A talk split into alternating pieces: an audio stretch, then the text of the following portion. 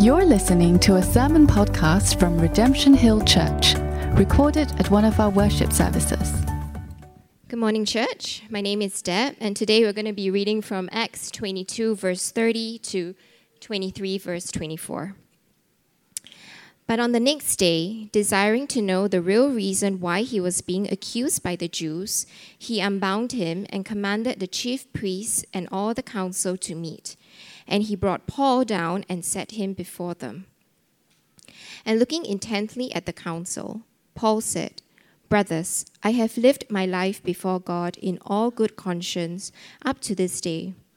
And the high priest Ananias commanded those who stood by him to strike him on the mouth. Then Paul said to him, God is going to strike you, you whitewashed wall. Are you sitting to judge me according to the law and yet contrary to the law, you order me to be struck? Those who stood by said, Would you revel God's high would you revile God's high priest? And Paul said, I did not know, brothers, that he was the high priest, for it is written, You shall not speak evil of a ruler of your people. Now, when Paul perceived that one part was Sadducees and the other Pharisees, he cried out in the council, Brothers, I am a Pharisee a son of Pharisees. It is with respect to the hope and the resurrection of the dead that I am on trial. And when he had said this, a dissension arose between the Pharisees and the Sadducees, and the assembly was divided. For the Sadducees say that, say that there is no resurrection, nor angel, nor spirit, but the Pharisees acknowledge them all. Then a great clamor arose, and some of the scribes of the Pharisees' party stood up and contended sharply. We find nothing wrong with in this man. What if a spirit or an angel spoke to him? And when the dissension became violent, the tribune, afraid that Paul would be torn to pieces by them, commanded the soldiers to go down and take him away from among them by force and bring him into the barracks. The following night, the Lord stood by him and said, Take courage, for as you have testified to the facts about me in Jerusalem, so you must testify also in Rome. When it was day, the Jews made a plot and bound themselves by an oath neither to eat nor drink till they had killed Paul. There were more than forty who made this conspiracy. They went to the chief priests and elders and said, we have strictly bound ourselves by an oath to taste no food till we have killed Paul. Now, therefore, you, along with the council, give notice to the tribune to bring him down to you, as though you were going to determine his case more exactly. And we are ready to kill him before he comes near. Now, the son of Paul's sister heard of their ambush, so he went and entered the barracks and told Paul. Paul called one of the centurions and said, Take this young man to the tribune, for he has something to tell, to tell him. So he took him and brought him to the tribune and said, Paul, the prisoner, called me and asked me to bring this young man to you, as he has something to say to you. The tribune took him by the hand and going aside asked him privately, What is it that you have to tell me? And he said, The Jews have agreed to ask you to bring Paul down to the council tomorrow, as though they were going to inquire somewhat clo- more closely about him. But do not be persuaded by them, for more than forty of their men are lying in ambush for him, who have bound themselves by an oath neither to eat nor drink till they have killed him. And now they are, wait- they are ready, waiting for your consent. So the tribune dismissed the young man, charging him Tell no one that you have informed me of these things. Then he called two of the centurions and said, Get ready 200 soldiers with 70 horsemen and 200 spearmen to go as far as Caesarea as the third hour of the night. Also, provide mounts for Paul to ride and bring him safely to Felix the governor. These are the true words of our living God.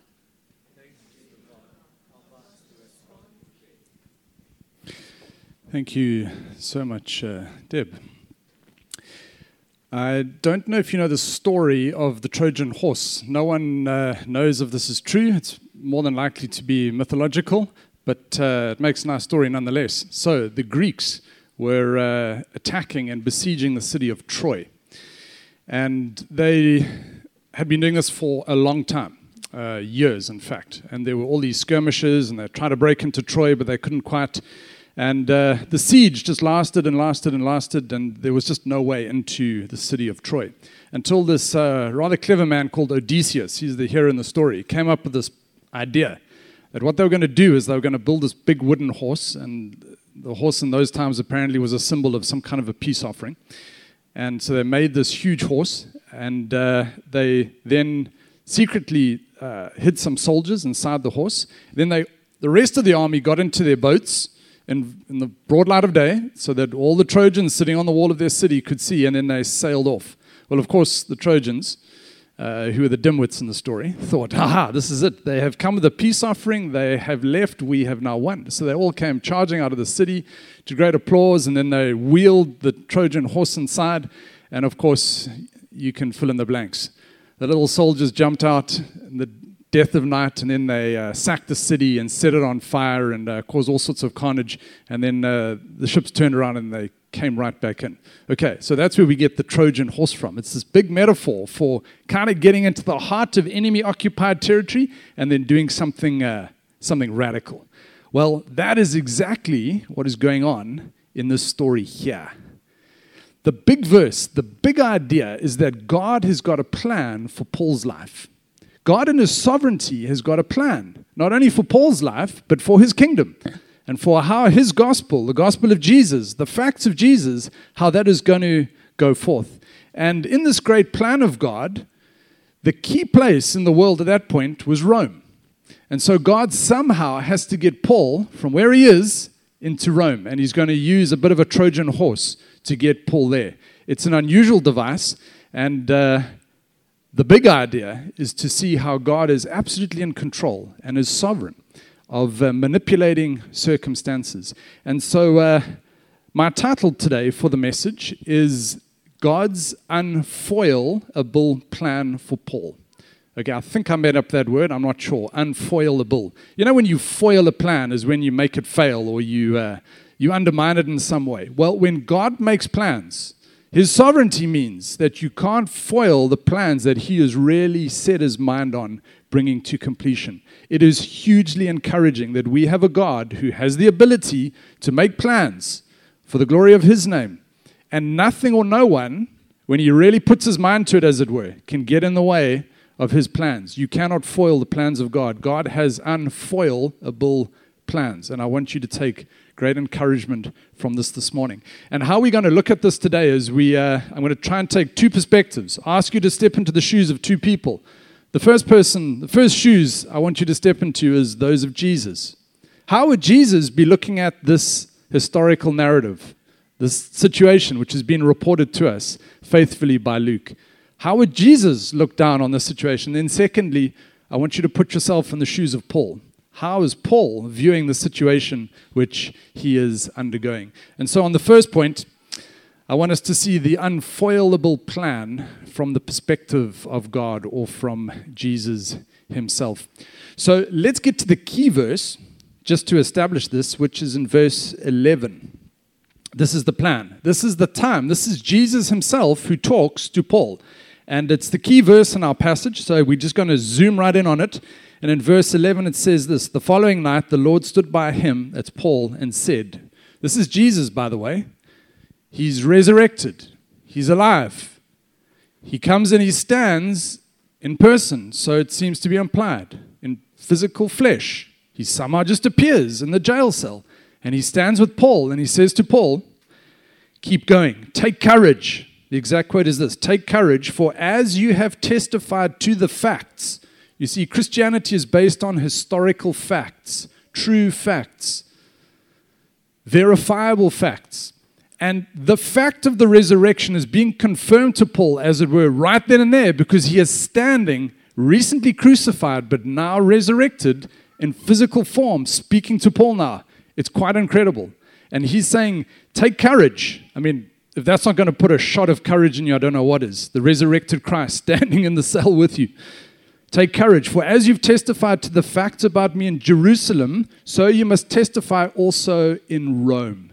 The grand plan was to get Paul to Rome, to stand before Nero, the Caesar of the time, this notorious man. so that he could give testimony. And that act was going to put Christianity on the world map. It had been expanding by this point pretty fast, but by planting Paul in Rome, it was, it was going to be this like nuclear detonation. And historical records show the spread of Christianity just goes to a whole new level. But how is God going to get Paul to Rome? He's going to use a Trojan horse. He's going to use the legal system of all things. He's going to put this man on trial. He's going to incarcerate him. And then he's going to get him from court to court to court until finally he can get him to Rome when Christianity really takes off in a big way. And frankly, you and I are grateful and are the products of some of these events. That many, many centuries later, this expansion of Christianity and the gospel has reached people as diverse as you and as I. So, this is uh, Jesus looking down, and he's saying, Paul, I have a plan for you. And so uh, we're just going to retell the story quickly, and then we're going to try and look at it from Christ's point of view, and then look at it from Paul's point of view as well. So, just to give you a quick catch up, if you haven't been with us in the last couple of weeks, so Paul gets himself to Jerusalem against some people's advice. He goes to the temple to offer sacrifices. He gets mobbed. He's about to be killed. He's getting ripped by a mob. The Roman uh, sort of constabulary or army comes in and then they take hold of him and, and free him and rescue him. And uh, they lock him up. They're about to whip him. But then the, the commander, the, the, tri- the tribune, and uh, what, what he's called here, then releases, what well, doesn't release him, sets him before the Jewish court because the Jews are the ones who are angry now with uh, Paul, and he gets taken to the council. So, this is uh, the opening scene that we have where uh, Paul stands there. He looks intently at them. This is in verse 1. He says he's lived in all good conscience. Then in verse 2, they uh, slap him across the mouth. This is the high priest Ananias. Uh, Paul responds in anger, but he then gets rebuked for his anger. This is in uh, verse 3. And then uh, Paul gives somewhat of an apology in verse 5. And then he comes up with a stroke of genius and then starts talking about the resurrection, which divides the room between the Pharisees and the Sadducees. But before we get to this talk on the uh, resurrection, I want you to notice the unfair trial here. Paul hasn't done anything wrong all he's done is actually he's complied with the law. He went to the temple to offer sacrifices, as in the previous chapter. He hasn't put a foot out of line. He's actually complying with these chaps what they want. And yet they're so angry with just his presence, just as just him loving Jesus, just him being a teller of the resurrection. They're so angry with him that they want to kill him. He hasn't done anything wrong. And then when he tries to defend himself or explain himself, he, he begins by saying, I have a good conscience here. Then they, they use physical violence against him in, as it were, a court of law before this council, this uh, specially arraigned council. There's gross injustice there. Now, if you are Jesus looking in on that, how can you not think of your own trial before a high priest, Annas and Caiaphas? When Jesus Christ, who had no sin, no error, was brought before the self same council in court, who had done nothing wrong at all and was convicted and condemned subsequently and ultimately to be put to death on a cross. How can Jesus not look in on this and go, Paul is walking in my shoes, as it were? Paul is modeling something that I have already done. This gross injustice and unfairness. Like a bruised reed, he did not break, he did not cry out, it says. That's Jesus.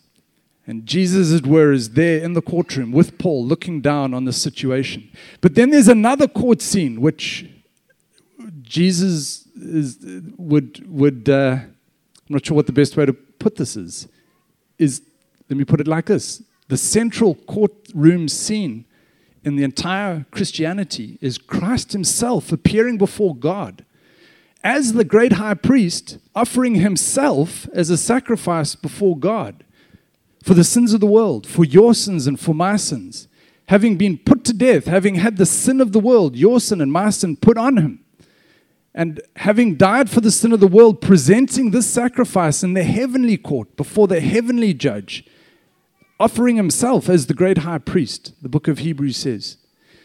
And this is some of the great courtroom drama. And having paid for the sin of the world, then the judge turned his attention to Christ and said, I see you've paid, as it were, for the sin of the world, but is there any sin in you? To be the perfect sin bearer, you yourself need to be perfect.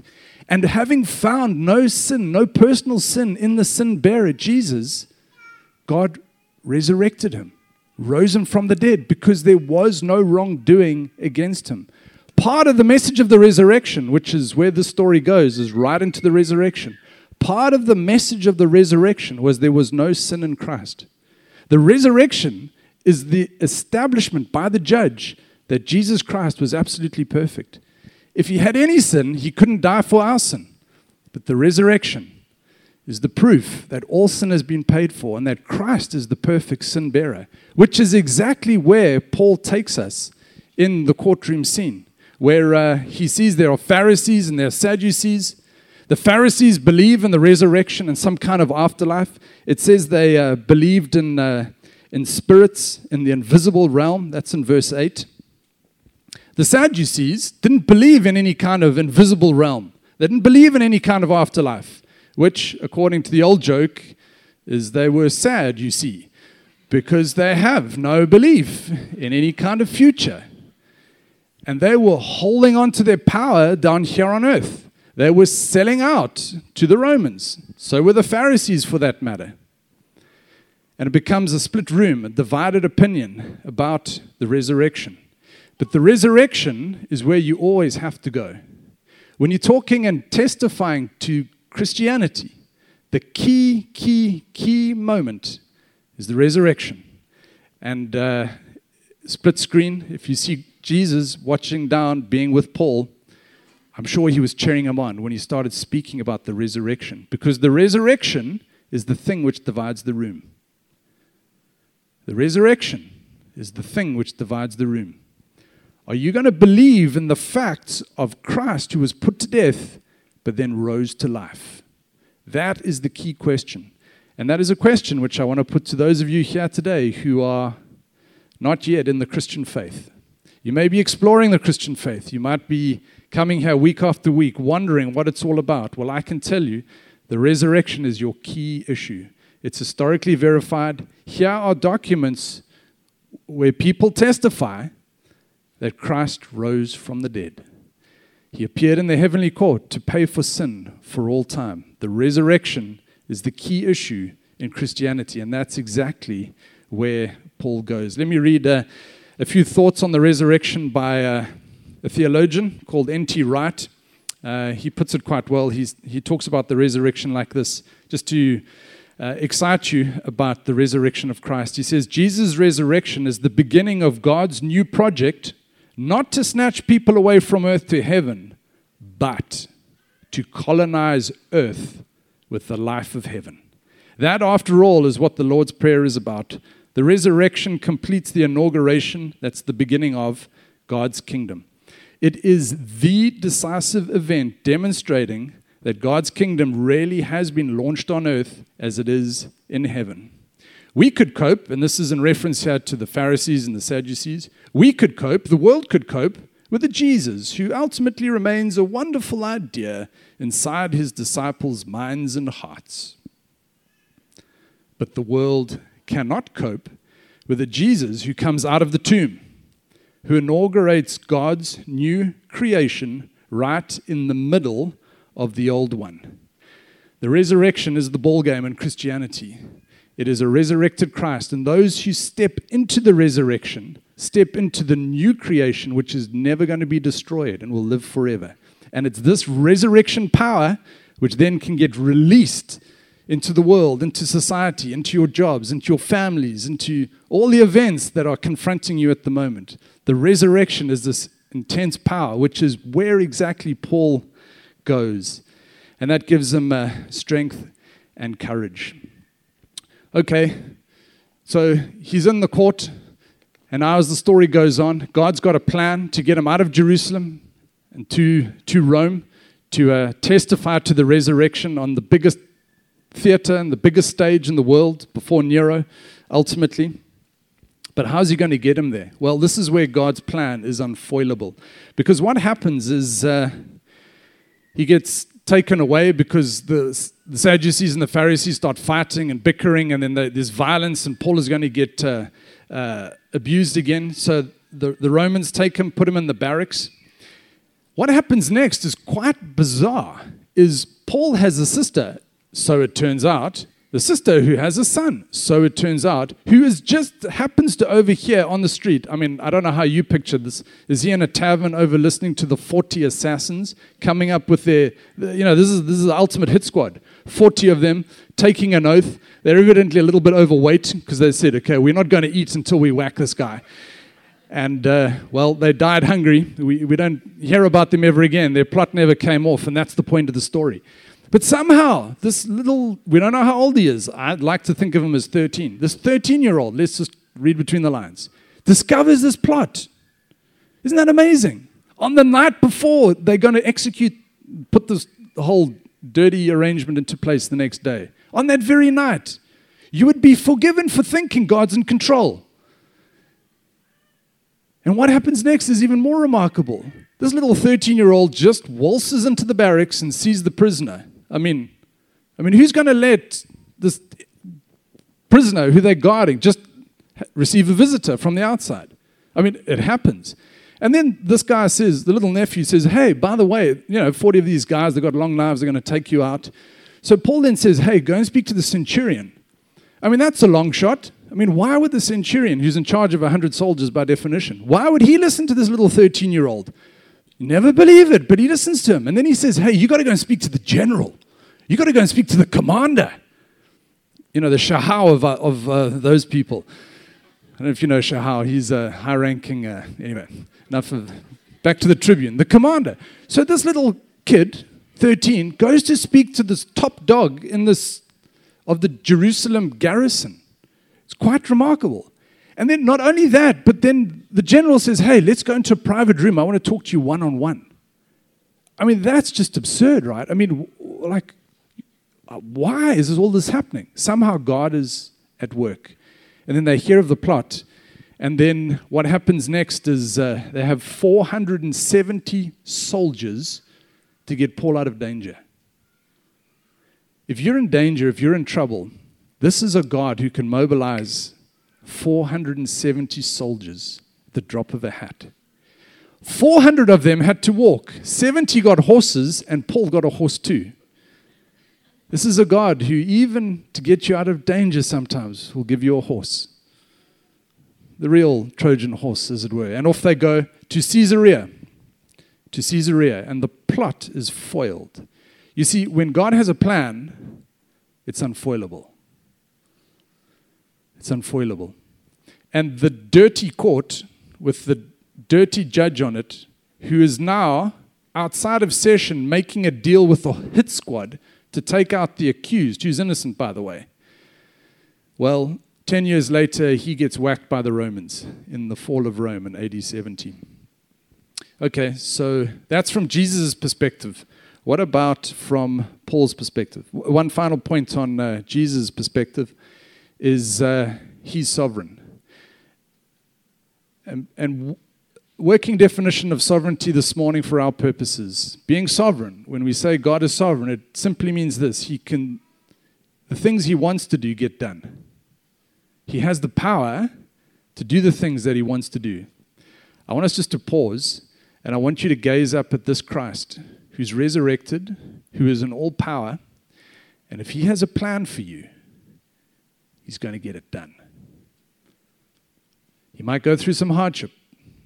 You might go through some difficulty. That's definitely on the menu if you just follow Paul. But his plan is he's going to get it done. And this is a good segue into the next bit of looking at it from Paul's perspective. You see, often we like to talk about God's plan for my life. What's God's plan for your life? That's the wrong way to approach it, friends. The better way to ask, the better question to ask is what is God's plan for God that He's going to use me in it? What is God's plan for God's name, for God's glory, that He's going to use me in it? That, if, if, many people are always asking about life calling and vocation and God's plan and God's will. Well, God's plan is for God's glory, and He's going to use you. That is the paradigm that we should look at. Which is a good segue to look at this whole story from uh, Paul's perspective. So there he is. He uh, is following some kind of a call and an inclination from the Holy Spirit, as we've been saying in the previous weeks, to get himself to Jerusalem despite the danger. So this is point number two the unfoilable plan from Paul's perspective. And uh, I want to just zoom out a little bit quickly and give you some further background on Paul, just so that you can appreciate some more of being in Paul's shoes. We're trying to get ourselves into Paul's shoes here. And I want to tell you this is that a couple of chapters earlier in Acts, right about chapter 20, somewhere around there, he's on his third missionary journey if you've been tracking with him. He writes a letter to the Romans. To the Romans, Rome, remember. And he says to them, It is my ambition to get to you. So maybe we can throw up that slide. This is uh, in Romans 15. If we have that slide.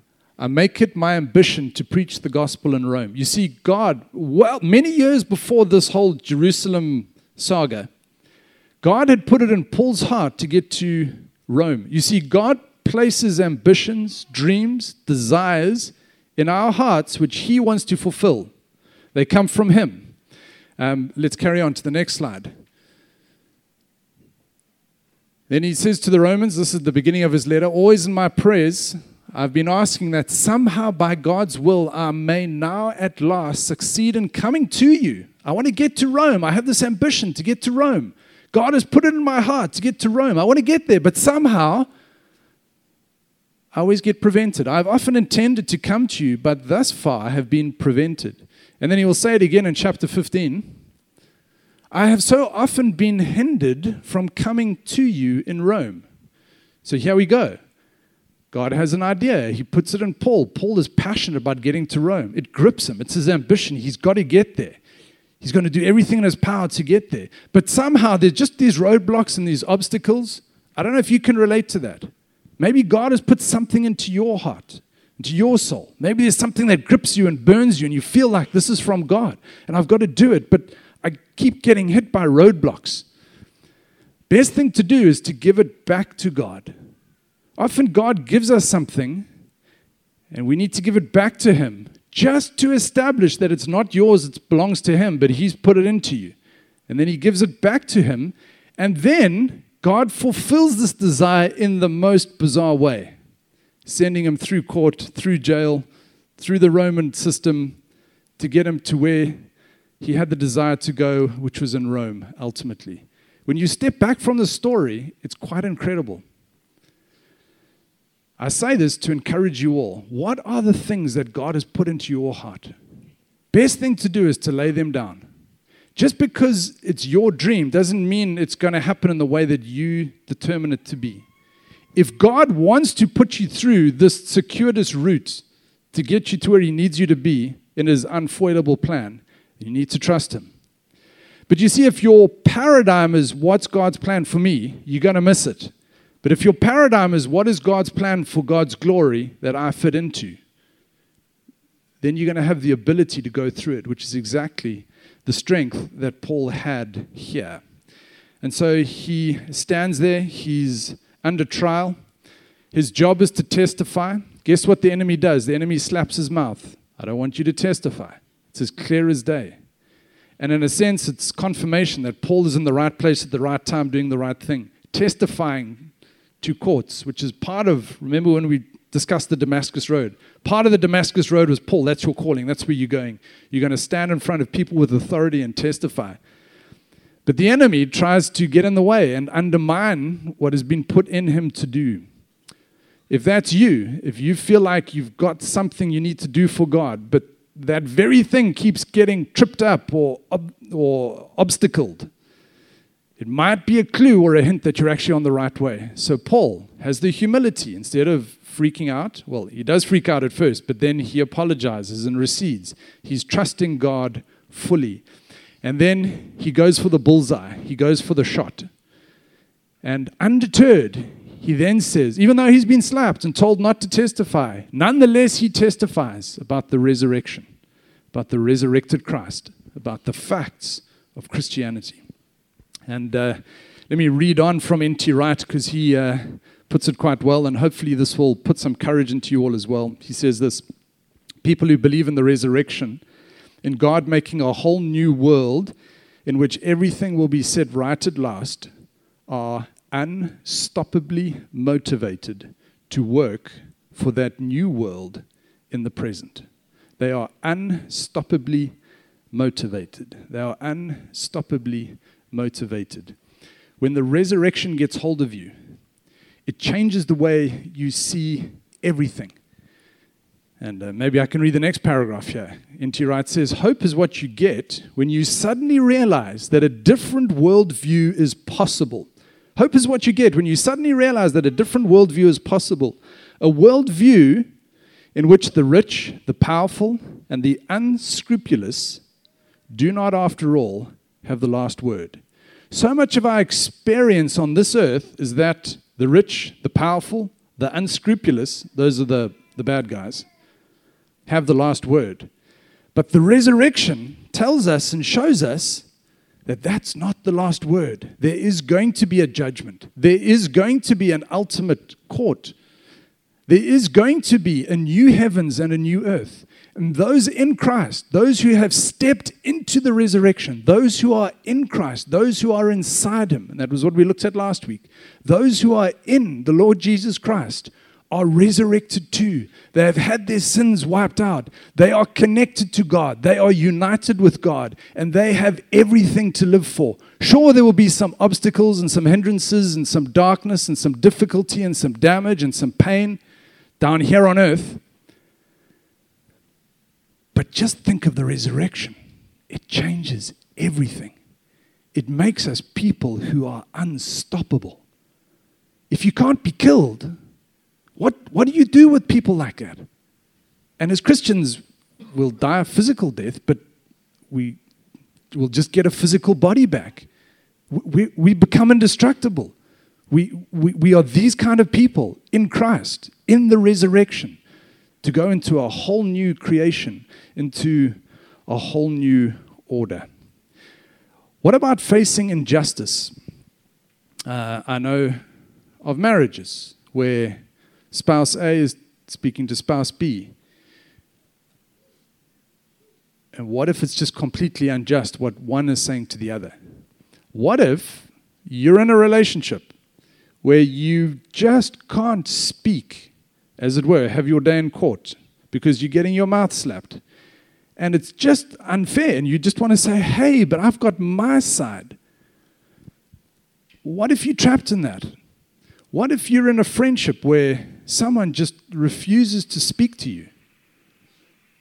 What if, what if you're in life somehow where there's just this massive injustice? What if there's something at work where you're being overlooked, where you're not, your hard work is not being credited in some way? We face injustice all the time. We don't have to be before Ananias and the, and the, and the other priests to face injustice. We face injustice all the time. This passage is so encouraging. Part of the message of this passage is when you are hit with injustice, when you feel like your side can't be stated, where you can't defend yourself in some way, the resurrection comes to your rescue. Because the resurrection is going to put everything to right. The resurrection is going to put everything to right. You don't have to have this burning pressure to defend yourself. We can handle injustice down here on earth because we know this is not the end. This is not the final word. That there's a new heaven, there's a new earth that we are going to. And then uh, finally, put yourself in Paul's shoes. He just witnesses this incredible turn of events. These uh, 40 guys are going to whack him. He gets, re- he gets freed. He has this protection. Uh, he gets taken back to Caesarea. Remember from the story in Caesarea, Agabus the prophet came to him a few chapters earlier and said, Hey, don't go to Jerusalem. He makes a full circle. He's back in Caesarea and he's like, Hey, hi guys, I'm back. I'm here in Caesarea. He, everything about him is being vindicated. He's been walking with God. The Holy Spirit has said to him in chapter 19, verse 21. We missed that slide earlier, but don't worry about it he resolved in the Holy Spirit to get to Jerusalem and to Rome. He's on course, he's on target, and he has faith that this resurrected Christ is going to take him there. It's going to take him there. Uh, final story from my life, and then uh, we'll call it a day. I came to Singapore 2009 to uh, do something for God, to be used by God somehow. I'm not saying I'm Paul, but I am saying I felt the Holy Spirit move our entire family from Africa to here. And when we got here, we tried to serve God. Our methods weren't perfect. Uh, we made some wrong decisions. We had a lot of uh, folly. Uh, we were high on enthusiasm, low on wisdom, I would say. And uh, we ran aground. We ran aground. Our ship ran aground. And so we had to, we started a church. We had to close that church. I don't know if I'm saying this for the benefit of some of those who don't know me here. We started a church in Singapore in 2010, but that church ended. And we got to this point where we felt like it was a message to go to Rome, but then we had to give that dream, that desire, that hope back to God. But here's the thing is that when God gives you something and then you give it back to Him and then He gives it back to you, it'll happen in a way you least expect, at a time you least expect. And here I am. not saying I'm Paul, but I am saying this is second bite of the cherry. This is take two. The dreams and desires that God puts inside of you, sometimes you have to lay them down.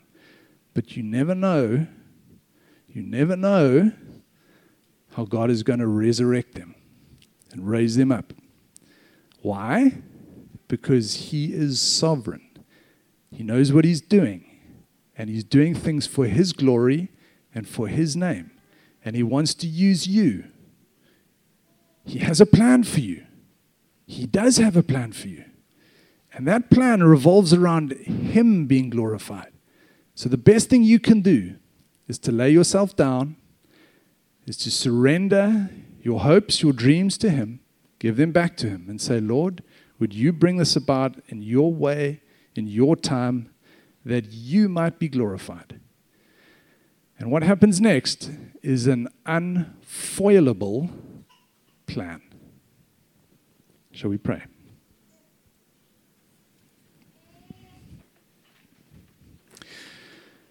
Lord, how great you are.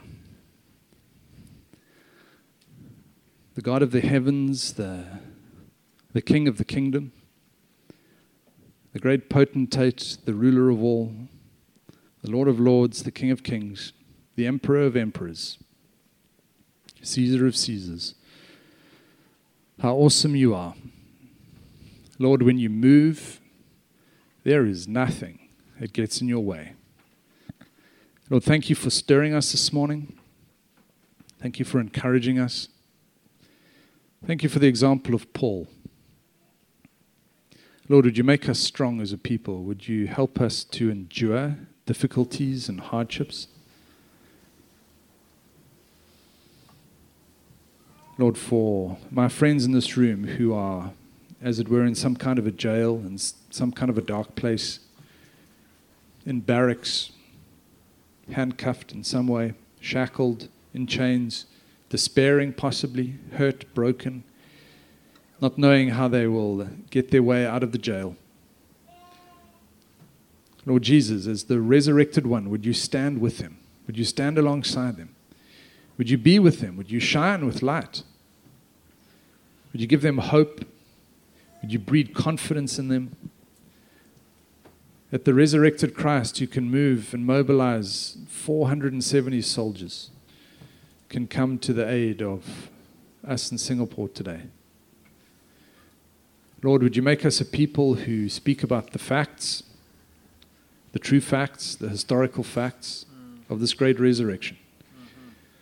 Lord, for those who are tired, for those who are limping, I pray you'd put resurrection life in them this moment. Resurrection life to you, church. Gaze upon the resurrected Christ. Let's just have a moment where we look at Jesus, the resurrected one, the ascended one, the one who's paid for your sin, the one who's brought you into himself. Why don't you just stare at him today?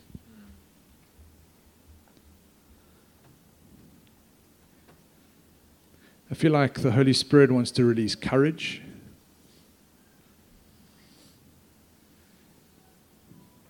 Feel like the Holy Spirit wants to give supernatural courage today, a courage that is beyond our understanding.